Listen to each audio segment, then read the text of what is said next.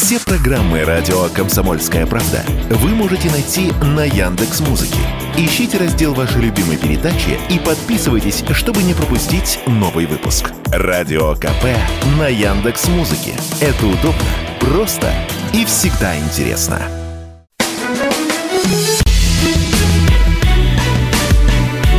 Бовт знает.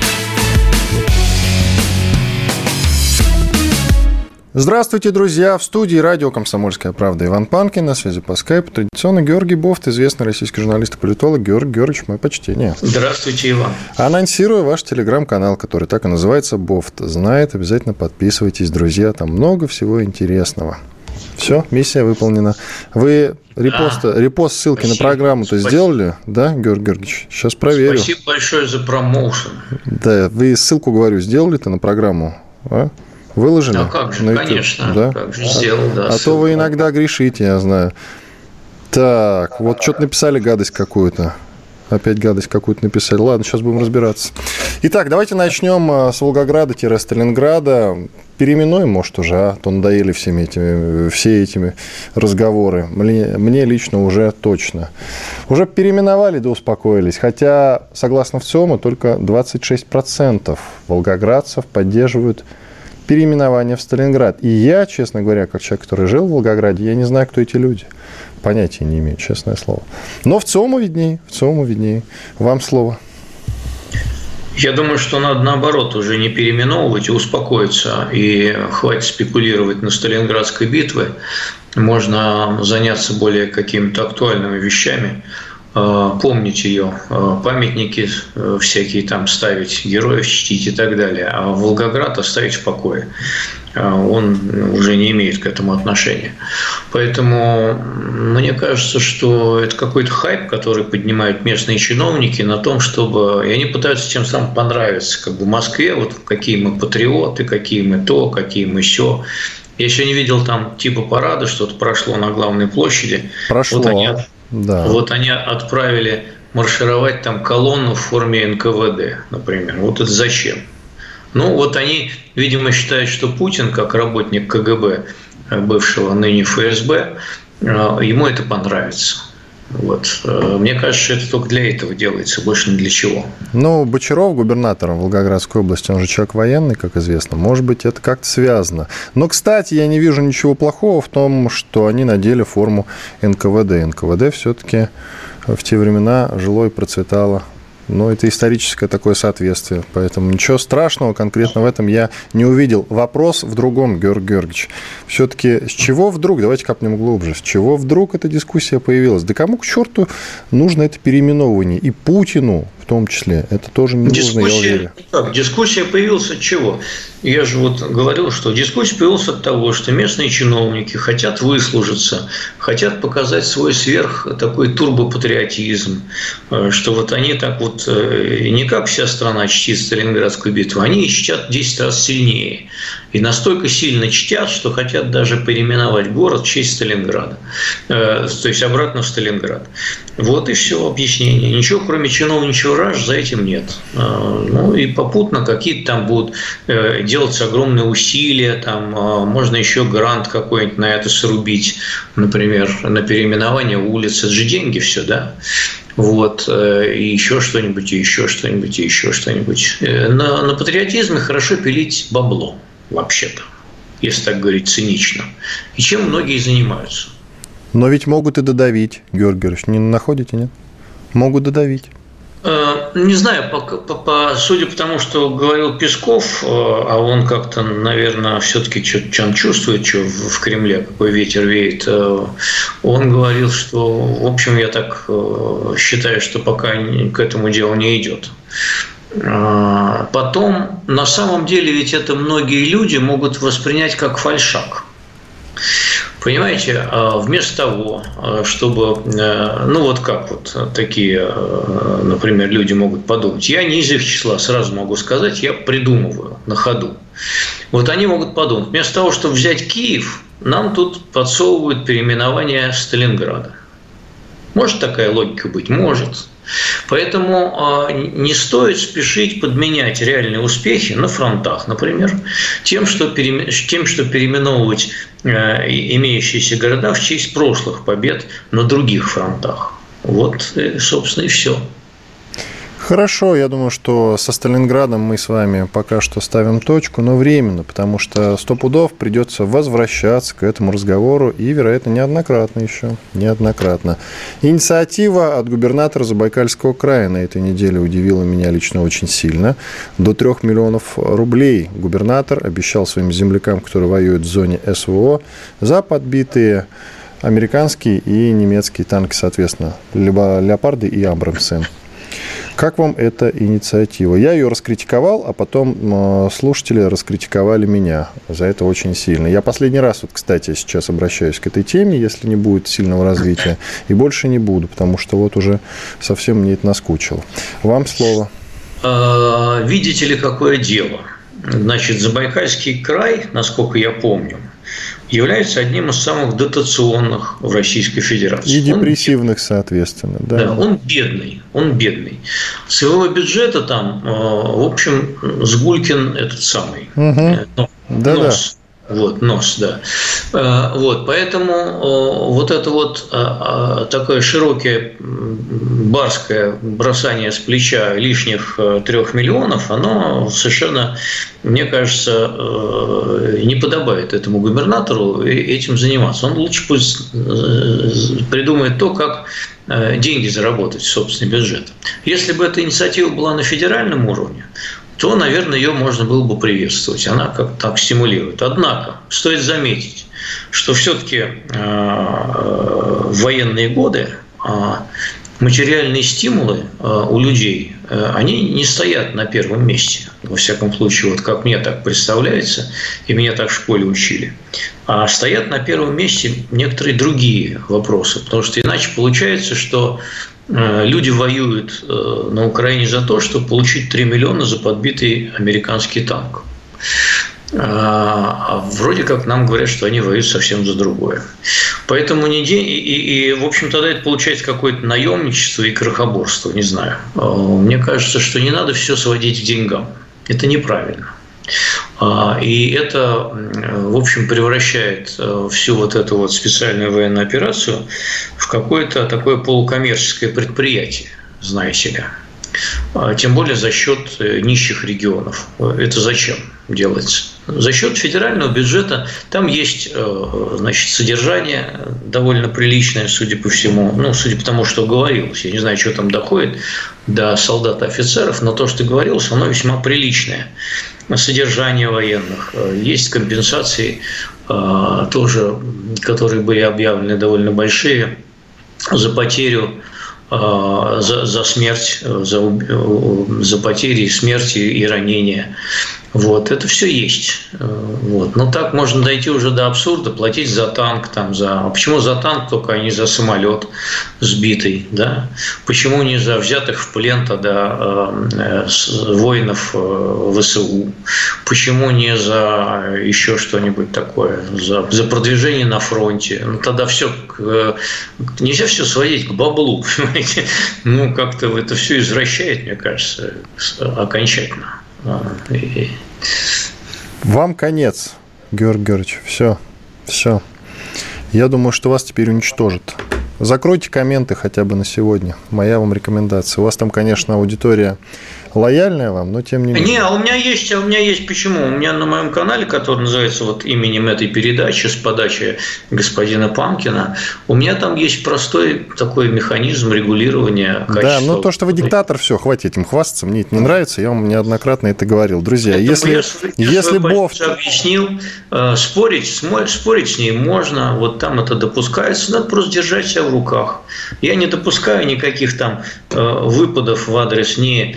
этих самых, ни наших противников, врагов, ни тем более в адрес русской нации, российского народа и, и институтов Российской Федерации. Вот. Но при этом не надо хамить, вот, и не надо пользоваться аргументами. Много же есть литературных слов и аргументации.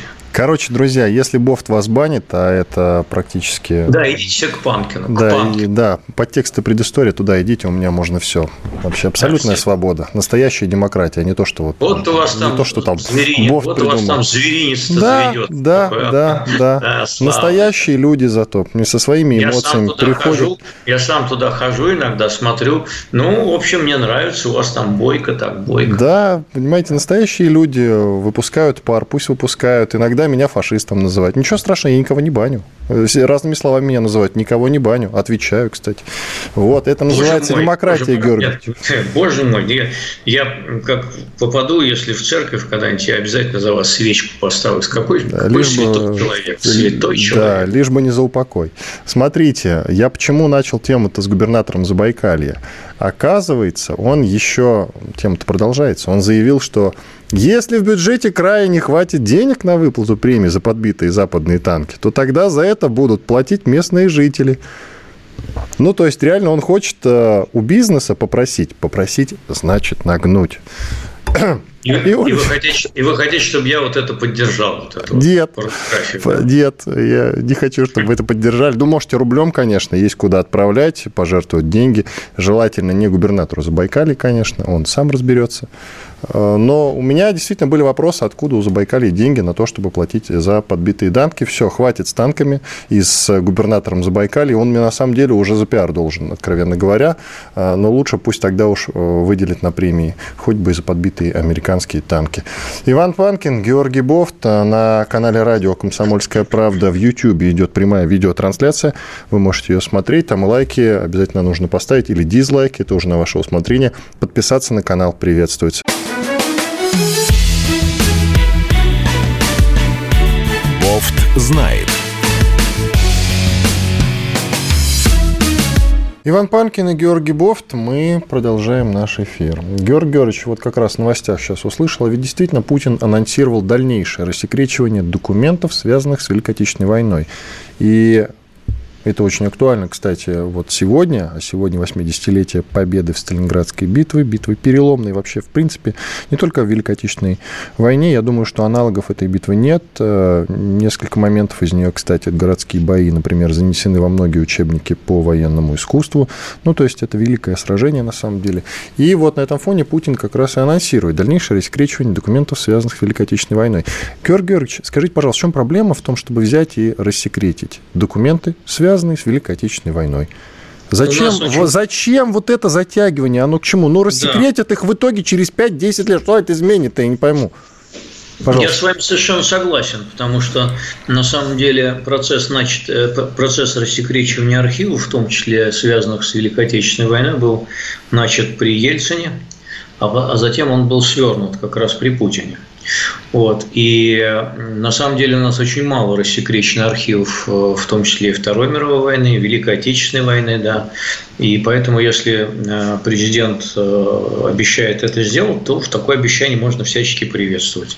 Я вообще все рассекретил, что там есть, но все, конечно, не рассекретит, поскольку, ну, в общем, не рассекретит и все. Нет-нет-нет, давайте дойти до конца. А то мы, как понимаете, наши политики, мы, конечно, рассекретим, но когда-нибудь. И вы не, давайте ну, идите до конца, нет, скажите, почему? Будет, почему? Какая-то часть, какая-то часть будет рассекречена, конечно, какая-то часть будет рассекречена, это будет уже хорошо. Но я не жду от ныне власть придержащих такой вот безграничной открытости в стиле гласности и так далее. Поэтому все они не рассекретят. Ну, вот там, и там все же, же. Будут, будут вопросы, будут вопросы. Понимаете, вот возвращаясь к тому, кто сегодня промаршировал по Волгограду в форме эн ка вэ дэ, будут вопросы о СМЕРШе, будут вопросы о роли эн ка вэ дэ, будут вопросы о том, какой ценой делалась победа, как посылали кого куда штурмовать и, и, и, так сказать, не считались с потерями и так далее и тому подобное. И вот по всему этому может возникнуть такая не совсем такая гламурная история Великой Отечественной войны. А это трагедия, величайшая трагедия, одновременно величайший подвиг народа. Они предстанут в, во всем своем таком огромном величии которое будет трудно объяснить простыми, клишированными, такими стандартными пропагандистскими форматами, понимаете, к которым у нас в последнее время привыкли. Или там блокада Ленинграда того же, понимаете, и, и, и там очень много таких э, сюжетов, которые не вписываются в эту ну, такую э, пропагандистскую историю э, Великой Отечественной войны. Из того, что вы перечислили, даже, наверное, все, что вы перечислили, на самом деле мы ведь знаем или подозреваем, что это так. Я не думаю, что что-то нас способно сильно удивить или напугать. И те люди, которые не уроды из тех, что свалили и критикуют Вторую мировую войну, я имею в виду Великую Отечественную войну, во Второй мировой войне, способны понять, что те или иные действия были необходимы для достижения этой победы. И вот вы вступаете на очень опасную такую почву. Значит, а это наша же, вот сейчас такова наша работа, Георгий. Вот это вот, я, я тоже часто стою на позиции, которая начинается со слов «наши люди способны понять». Но дело в том, что э, во власти у нас э, многие чиновники, и в том числе высшие чиновники, они считают, что люди не способны понять, они не готовы. Они не готовы понять всю правду, они не готовы понять всю вот противоречивую информацию, они не готовы к демократии, они вообще ни к чему не готовы. Поэтому это надо опекать от лишней, значит, информации, которая не имеет однозначного трактования. Вот. И эта опека, она длится уже много-много лет, и она еще будет продолжаться. Вот. Поэтому вот как-то так.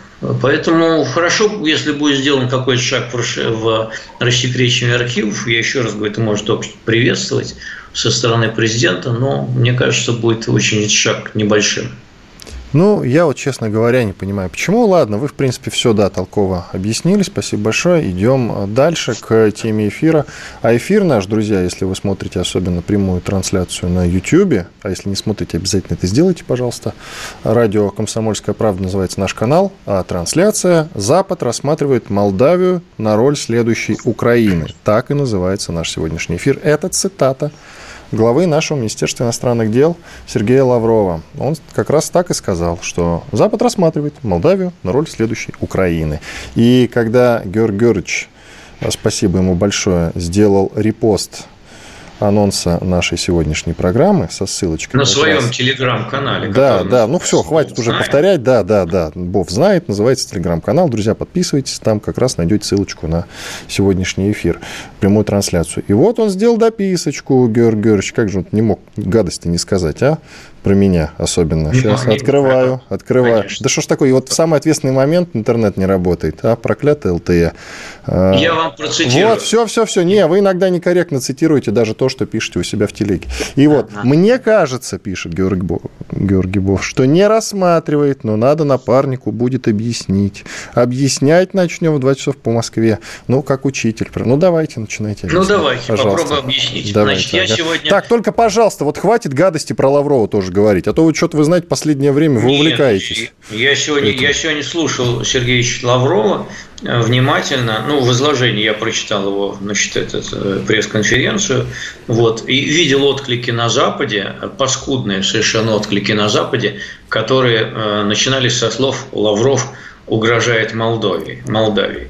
Вот, они, они так назывались. Кстати, Молдова Значит, или Молдавия, как правильно-то, будем знать? Ну, я говорю Молдавия, хотя правильно, наверное, Молдова. Вот, а я неправильно говорю. Вот так это они расценили, конечно, вот, к сожалению, слова Сергея Вячеславовича Лаврова, как, значит, угрозы в адрес Молдавии. Что я могу сказать? Мне пока не кажется, что тот анонс, который вы дали, он соответствует реальности. Почему? Так во-первых, какой анонс? Это... это вообще Сергей Лавров сказал, я его цитату просто поставил. Ну, вот мне не кажется. Я как бы не кажется, и все. Почему? Потому что для того, чтобы, значит, Молдавия превратилась в Украину, надо, чтобы на ее границах появились российские войска.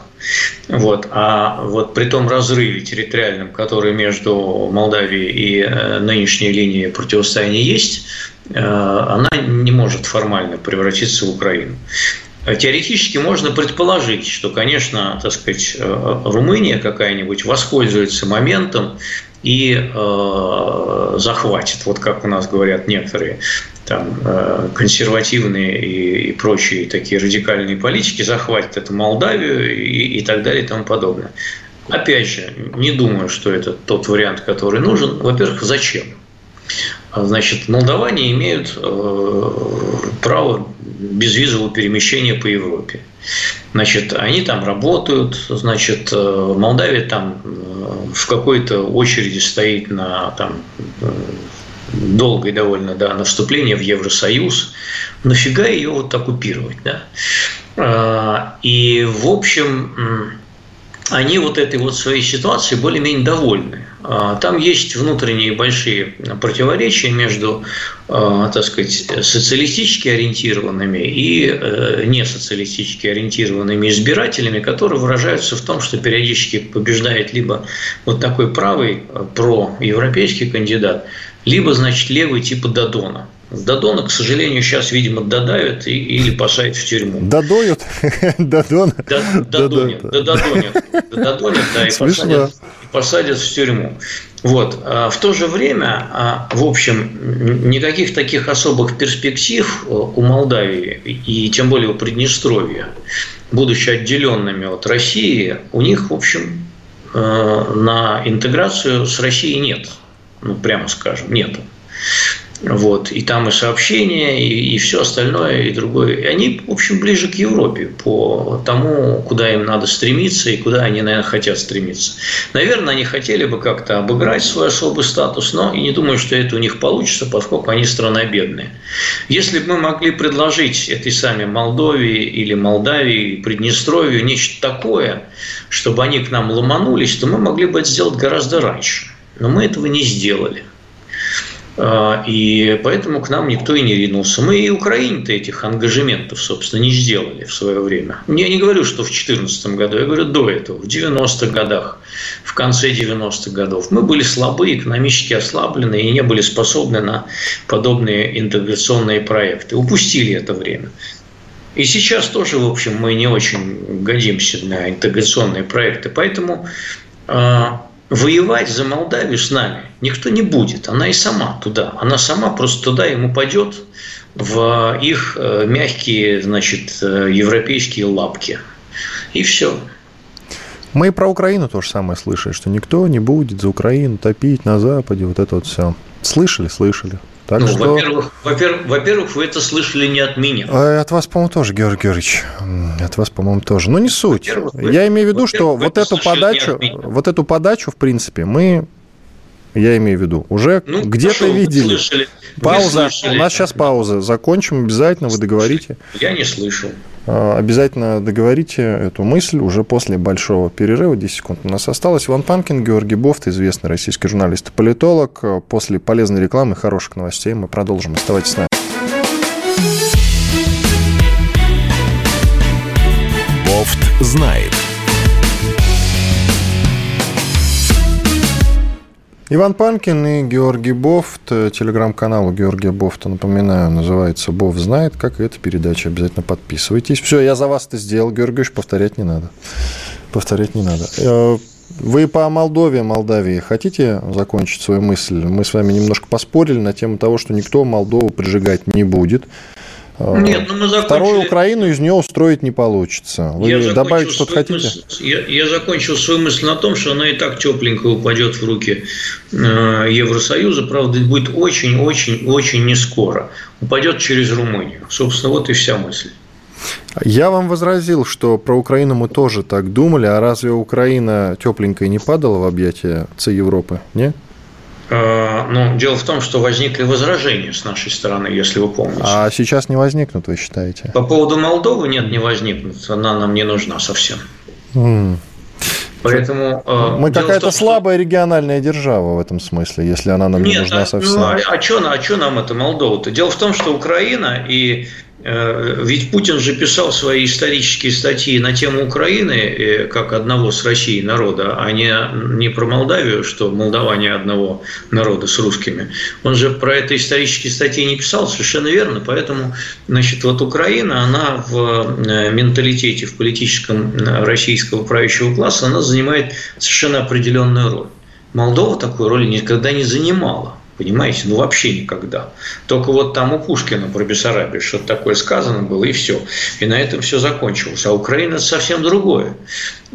И совсем другое. Именно поэтому, вот, так сказать, этот пункт об особой роли Украины в российской истории, в геополитике и так далее, он сыграл свою нынешнюю роль, такую, какую она сейчас продолжает играть уже одиннадцать месяцев. Так что про Молдову такого сказать нельзя. Хорошо, пожаловаться вам хочу, Георг Герч. Кошмар какой-то. Вот и Пашка Пряников у себя в телеграм-канале «Толкователь» пишет: не укладывается в голове, как можно допустить в России дефицит активированного угля, перекиси водорода и йода. Это же простейшие гаражные технологии первой половины двадцатого века. И действительно, Паша покопался в статистике, Россия импортирует, импортирует перекись водорода. Вы представляете вообще себе это? И сегодняшняя новость, и сегодняшняя новость... По поводу сметаны, что мы можем проснуться, грубо говоря, завтра, если да. проклятый этот чертов Запад, чтобы он сдох, введет санкции, мы останемся без сметаны, потому что закваски мы тоже импортируем. Да. Смешно. Или не смешно? смешно? Как так получилось? Ну, как так? Очень просто все это получилось. В общем, мы пали жертвой интеграции в мировую экономику. И стали покупать то, что выгоднее, и перестали делать самим то, что невыгодно делать самим, а стали покупать. Кроме того, вот эти закваски про сметану, которую я, кстати говоря, ем мало, практически не ем, поэтому мне наплевать на вашу сметану, я люблю кефир. Вот, а, значит, они на Западе делаются по-другому, они делаются такие концентрированные, которые удобно, соответственно, пускать в производство и так далее. И поэтому мы пошли по пути удобства. Собственно, потому же, почему мы взяли самолеты Airbus и Boeing, а не стали настаивать на своих этих самых Ту сто пятьдесят четыре и прочих их модификациях. Не только потому, что это более продвинутые технологии, но и просто потому, что советская промышленность, она и в лучшие свои годы выпускала таких самолетов мало. Просто мало.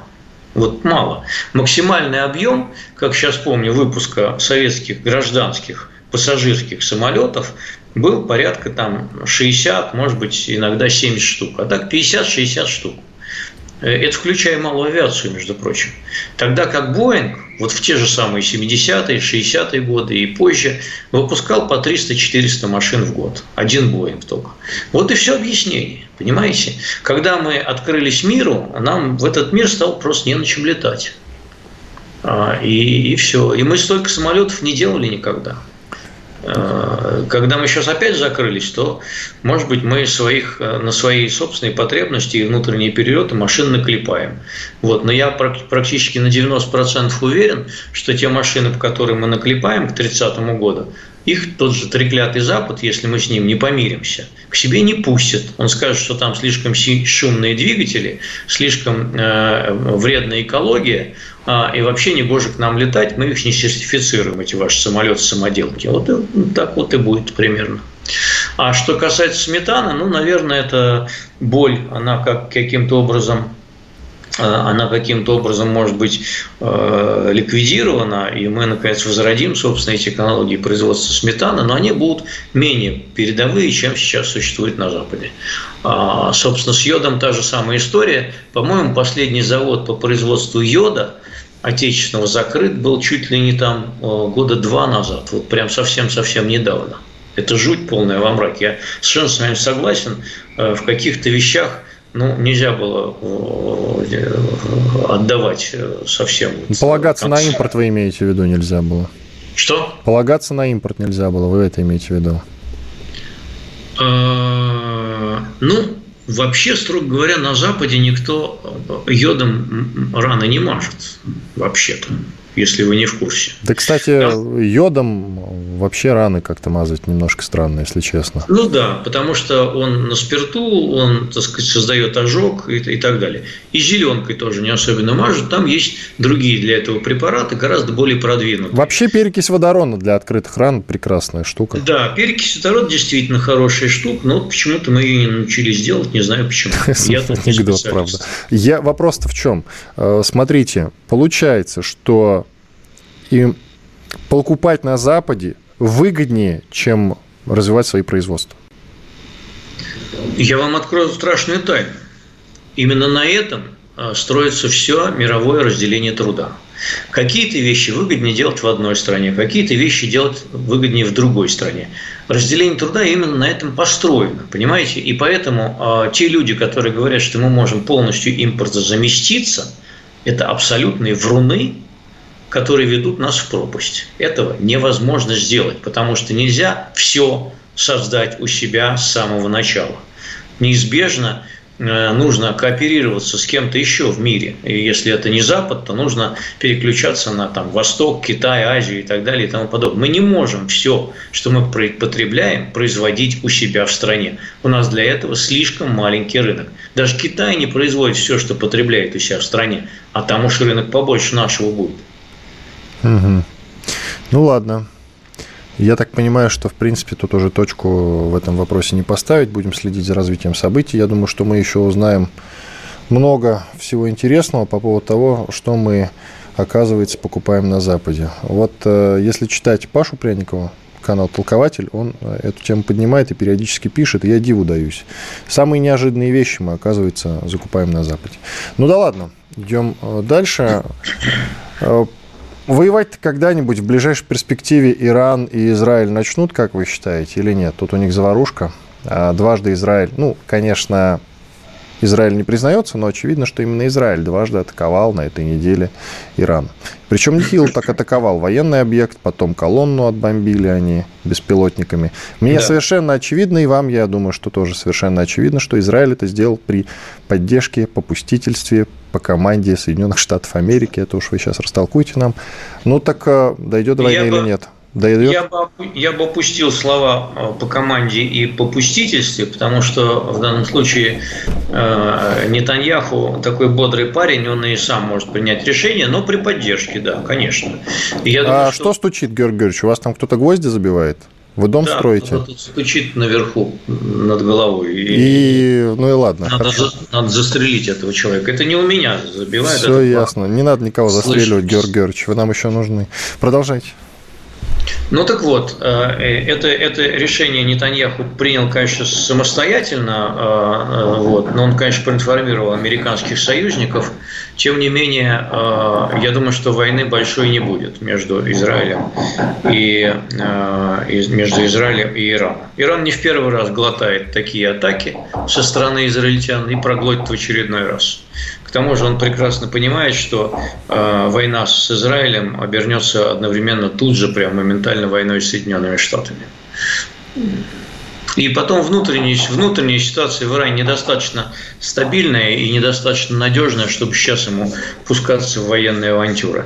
Поэтому, если, конечно, аятоллами овладеет суицидальный синдром, то они, конечно, могут ринуться в эту реку кровавую, но я думаю, что воздержатся все-таки. Поэтому пронесет на сей раз. На сей раз пронесет. Но вечно они глотать, как вы выразились, не смогут, мне кажется. И в какой-то момент все-таки психанут. Могут и психануть. Причем они же... Сейчас у них ситуация нестабильная, действительно. Не так давно там едва до антиисламской революции не дошло после того, как женщину убили или почти убили. Уже история умалчивает об этом. Полиция нравов, так называемая. И дело было серьезное, на самом деле. Но ведь они проглатывали-то это задолго до, когда ситуация была довольно стабильной в том же Иране. Неоднократно же Израиль атаковал Иран. Как вы считаете, почему они постоянно не реагируют? Боятся? Иран боится Израиль? Иран, да, боится Израиль. Он, я же объяснил, почему. Потому что Израиль не одинок. За ним, э, за его спиной стоит мощная фигура дяди Сэма, э, который ступится. И он не даст возможность Ирану э, не то что победить Израиль, даже атаковать его не даст возможность. Хорошо. После, пере... просто, После перерыва тогда поясните, вступим ли мы в, в альянс с Ираном, в случае чего. Иван Панкин, Георгий Бовт, небольшой перерыв. Бовт знает. Иван Панкин, Георгий Бовт, мы продолжаем. Георгий Георгиевич, так вступит ли Россия в полноценный альянс с Ираном? если вдруг начнется заварушка-то между тем самым Ираном и Израилем, за которым традиционно стоят Соединенные Штаты Америки? Нет, конечно. Ну, вы как-то, ну, растолкуете, ну, что вы сразу однозначно так отвечаете. Почему? А, ну, слушайте... А, он все-таки наш союзник выгодный, и, в принципе, в отличие от тех же тур, Нет, минуточку, туров, минуточку, вполне минуточку, себе прозрачный. Минуточку, минуточку, он нам не союзник. Он нам не союзник, он нам а, а, на текущий момент такой ситуативный партнер. А, мы вместе находимся под санкциями, мы друзья по санкциям, мы в чем-то можем быть друг другу полезны, естественно. Но при этом надо, считать, надо учитывать, что в основе исламского, в основе иранского режима лежит, в общем, исламский фундаментализм во многом. Не такой махровый, конечно, как в Саудовской Аравии, но тем не менее. Мы мировоззренчески не сходимся, и у нас разные цели геополитические в том регионе. Например, в Сирии. Мы совсем не союзники с Ираном. Мы поддерживаем там совершенно разные группировки. Мы поддерживаем режим Башара Асада, Иран поддерживает там совсем других людей. Понимаете? И вот этот, так сказать, теократический характер исламского режима, он многое предопределяет. Мы же долгое время для них были... малой сатаной. Потому что большой сатана был Америка, а мы были малым сатаной. Это вот со времен, так сказать, апрельской революции. Сейчас мы действительно несколько сблизились, но тем не менее у нас совершенно разный характер и режимов, и менталитет наций. Между нами довольно мало общего. Какая-то дружба может быть, но это не значит, что мы впряжемся в войну на стороне Ирана против Израиля и Америки. Что, сумасшедшие, что ли? Зачем нам это надо? Тем более, что Иран там быстро потерпит просто поражение. Моментально, я бы сказал. Ну, моментально, не моментально, не будем пока об этом говорить, ибо не знаем. Но давайте разовьем тему немножечко, сместим, правда, ее к Украине. Израиль рассматривает возможность поставить Украине систему про железный купол. Мощная очень противоракетная оборона. Как считаете, пойдет Нетаньяху на это или нет? Это будет, возможно, предмет такого закулисного торга. Израилю очень не понравилось то, что западная пресса стала публиковать, что Россия покупает у Ирана дроны. Минобороны Россия всегда опровергала и говорила, что это не шахиды, а герань. Вот. Но Израиль не верит нашему Минобороны, а верит западной прессе.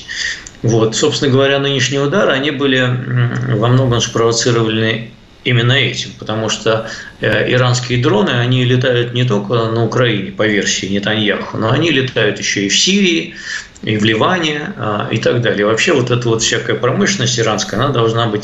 И вообще Иран – это злейший враг Израиля, и наоборот. Израиль – это злейший враг Ирана.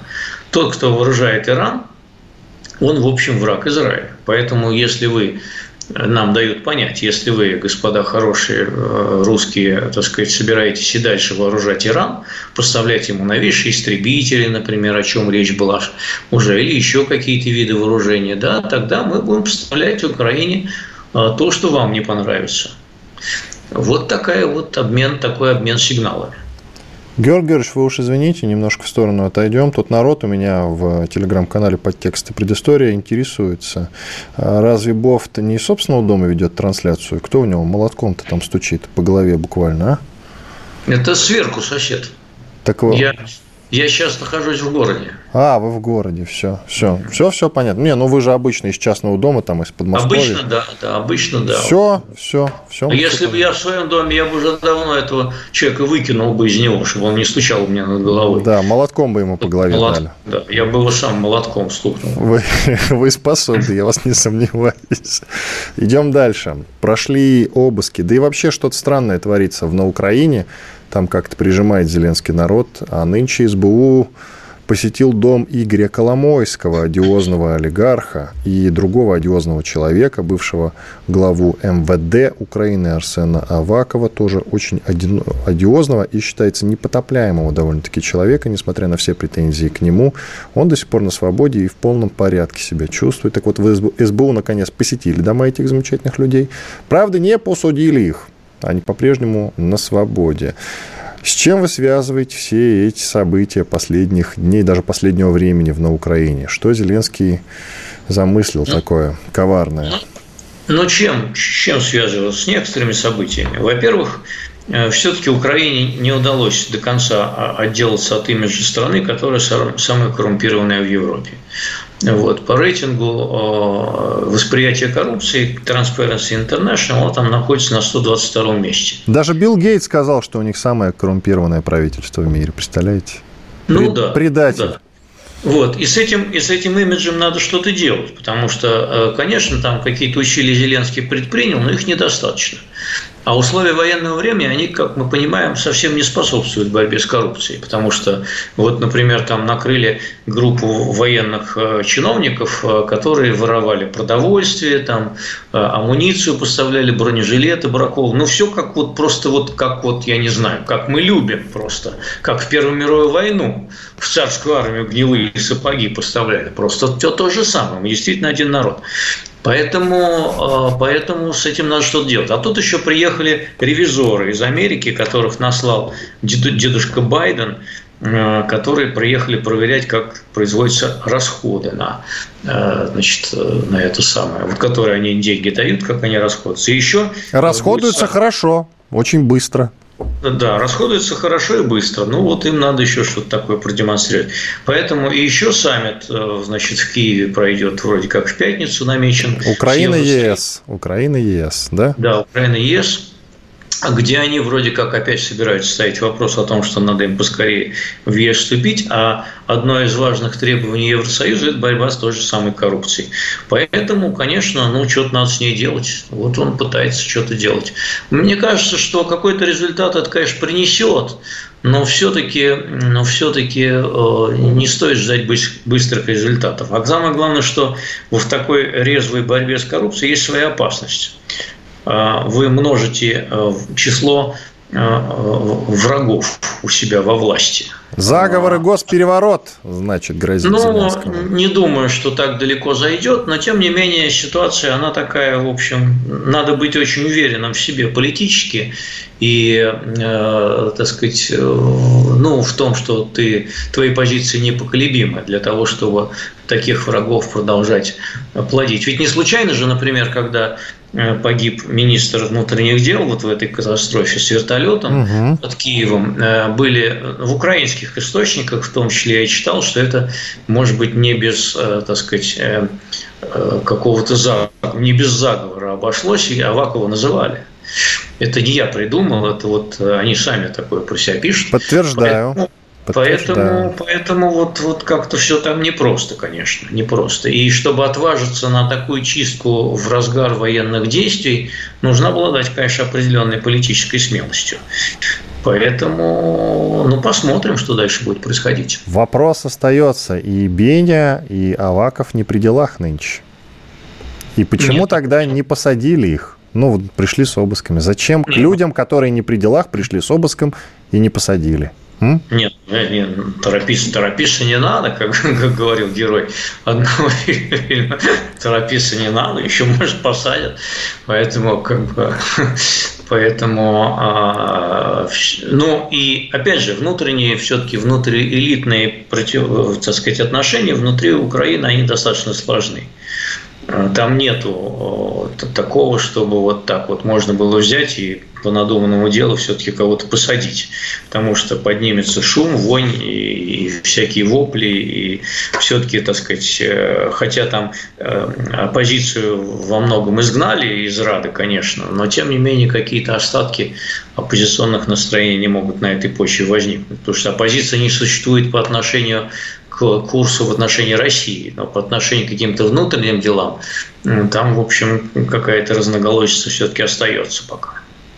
Вы высокого мнения о демократических процессах, которые происходят на территории я, Украины? Я, нет, я, я, не то, нет, неправильно, неправильно. Я не то, что я говорю высокого мнения о демократических процессах. Я говорю, что там сложная ситуация, и не надо принижать э, значение противника. Не надо делать вид, что там все какие-то уроды, наркоманы, понимаете, и вообще непонятно, как они воюют одиннадцать месяцев. Не надо этого делать. Надо уважать своего противника, как минимум.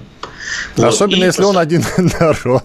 И стараться, и стараться давать объективную оценку тому, что, так сказать, там происходит. Вот и все. Хорошо. Вот такой вопрос к вам. Вы упомянули саммит, у нас минутка остается, саммит Украины-ЕС, который пройдет в Киеве. Скажите, пожалуйста, а те делегации, которые туда пожалуют, это законная цель для нас или нет? Нет. Почему? Потому что это не военные, а политики и дипломаты. Ой, хороший вы человек, Георгий Георгиевич, хороший. Нам такие на войне не нужны. Я в чем-то добрый, конечно. Да, в чем-то, в чем-то, в чем-то не очень. Ладно, тридцать секунд, проанонсируем ваш телеграм-канал. Обязательно подписывайтесь на Бовт знает. Можете, конечно, как только Бовт вас выкинет из своей секты, можете подписываться ко мне в подтексты предыстории. Нет, ну не запрещено подписываться и на два канала, собственно Нет, говоря. Не надо. Сначала вот через Бовта пройдите, это хорошая школа. Иван Панкин, Георгий Бовт были здесь, остались очень довольны. До свидания. До свидания.